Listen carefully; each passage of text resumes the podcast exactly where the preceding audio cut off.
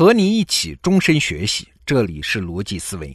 今天，我们来讨论一个话题：如果你想在竞争中保持领先，那么请问你该怎样做才算是一个好策略？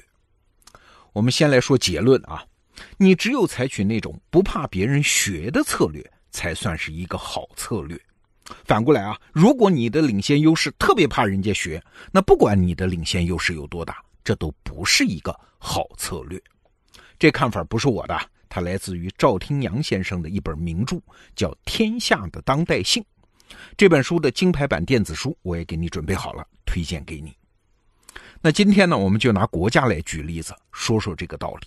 国家之间的竞争优势，它首先体现为什么？哎，最容易想到的当然就是军事优势，打遍天下无敌手。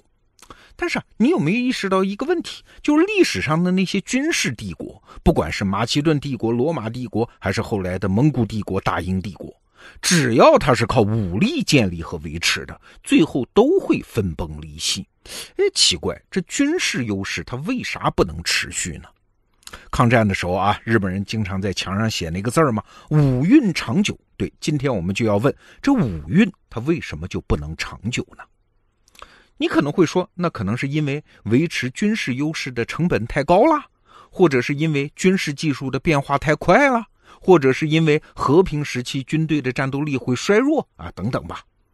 那好，我们来做一个极端假设啊，假设刚才我们说的这几种情况都能避免，哎，也就是说，一个国家的军队它一直都很有战斗力，军费一直都很充足，就算长时间不打仗，他的军队也没有丝毫松懈。那么，请问这个国家的武力优势是否能长久保持呢？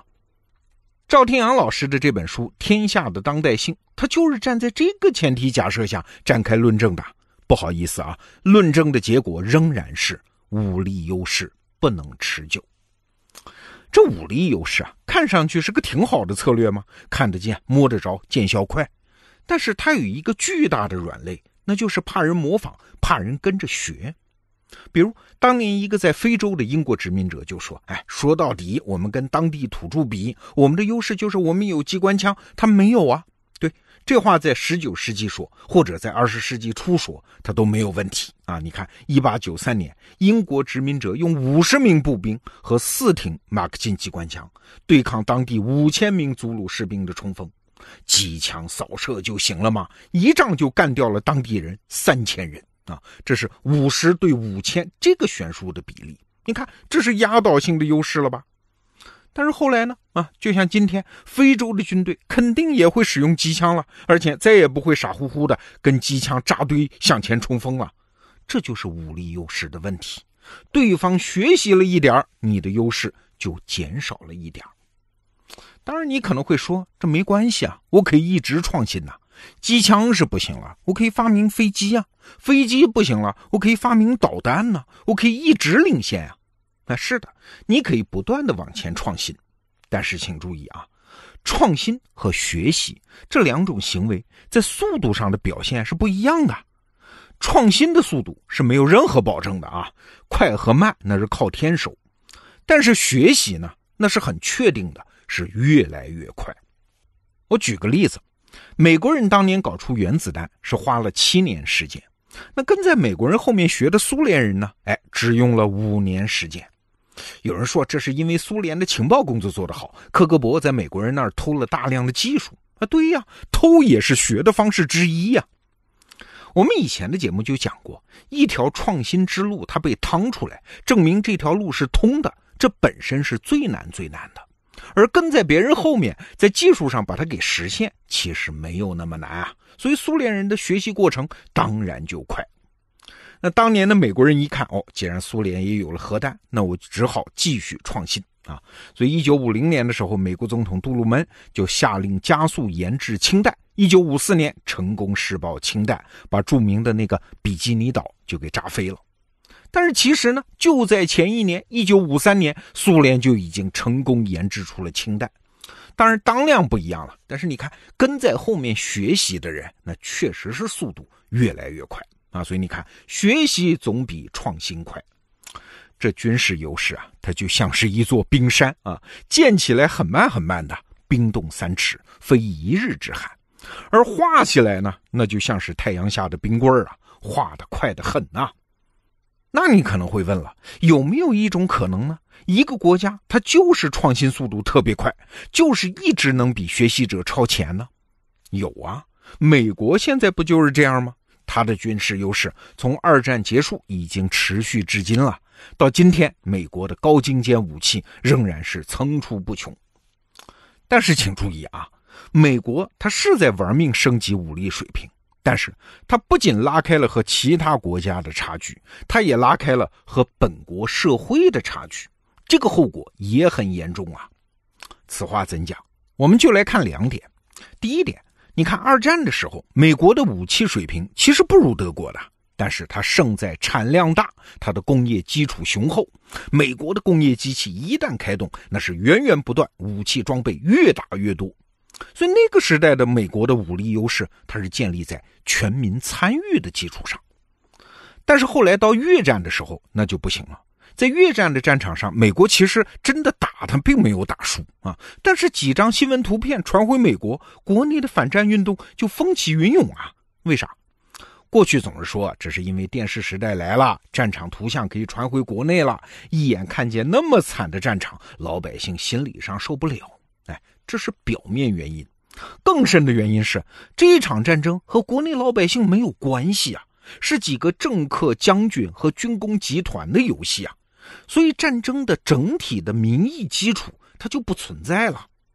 所以后来你看，美国军备的升级方向就是要尽可能少死人啊。这听起来好像挺人道，但是你想想看，它的本质是啥？本质是把军事实力建立在国民不普遍参与的基础上，是建立在脱离社会主体的基础上。那你想，这个优势当然就越来越难，成本也越来越高嘛。这是人的脱离啊，还有一个脱离，就是军事实力和制造业基础的脱离。军备越来越先进，但是国内制造业它支持不了啊。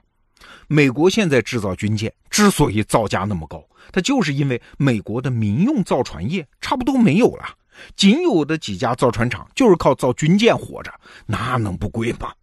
马云就说过一个数字啊。过去三十年，美国经历了十三场大大小小的战争，花掉了多少钱？十四点二万亿美元的军费。所以啊，二零一一年的时候，美国当时的国防部部长叫盖茨，卸任的时候留下一句话，他说：“如果未来任何一位国防部长向总统建议向亚洲、中东或者是非洲大规模派遣军队的话，那首先应该检查一下他的脑子，这人一定疯了呀。”为啥这么说？因为美国现在也打不起战争了，你就算算啊，B 二隐形轰炸机一架的造价是二十二亿美元，朱姆沃尔特级的驱逐舰一艘的造价是四十多亿美元啊，那确实很炫酷啊。但是你能想象这么贵的军备真的用来打全面战争吗？美国这样的土豪他也不舍得真用啊。所以李子阳老师有一句话，他说：“美国其实不是传统意义上的军事强国。”也许叫它军事演习强国更合适。为啥这么说？你想，传统意义上的军事强国，那一定是全民上下都战意强烈的国家。那你想嘛，拿破仑时代的法国，十九世纪的英国，一战时的德国，甚至是二战时候的美国，那都是上上下下战意强烈，那才是军事强国啊。所以你看，刚才我们一分析，你就知道了，维持军事优势有多难。你要是跑慢了啊，创新慢了，就容易被学习者赶上；你要是创新跑快了呢，哎，又把自己的社会基础给跑丢了。当然，今天我们的话题不是为了给美国人操心啊，还是回到我们今天话题本身。你要想维持竞争优势，什么样的策略才是好策略呢？赵廷阳老师给出的答案是：不怕别人学，甚至是欢迎别人学的策略，它才是好策略。举个例子。比如说，咱们中国周朝时期成型的那个天下体系，啊，这也是赵廷阳老师这本书《天下的当代性》的主题了。这个体系它就不是靠武力征服啊，而是靠一个理性政治的传统，靠文治的传统。在漫长的历史中，它像一个大漩涡一样，从中原起步，逐步卷入越来越多的地方，最后形成了大一统的中华帝国。这个体系的核心就是文治嘛。说的通俗一点，就是讲道理。那你看，讲道理这个策略，就是我跟你讲道理，这策略怕你学吗？你越学，我的优势就越大呀。啊，那如果你对这个话题感兴趣，你也可以出门左转啊。我建议你听听咱们逻辑思维节目的四百一十五、四百一十六和四百一十七期三期节目，它都在谈这个问题。那说到这儿，也可以为我们得到 APP 吹一句牛啊！我们不断迭代的那个品控手册，并且开放下载，欢迎所有同行来学习。有的人刚开始还有点疑心啊，说你们真的是公布了全部的心法和手艺吗？别是有藏着掖着的吧？哎，我们当然是真的。为啥？因为这就是好策略的特点啊！其他人越学，我们在这个行业里面的领先优势就越大，对行业走向的定义能力就越强。哎，这不仅仅是因为我们有开放精神，这只是因为我们选对了竞争策略啊，仅此而已。好，今天我继续向你推荐赵天阳老师的这本书《天下的当代性》，得到 APP 为你准备了金牌版电子书。好，这个话题我们就聊到这儿，明天是周末。我们罗胖精选，再见。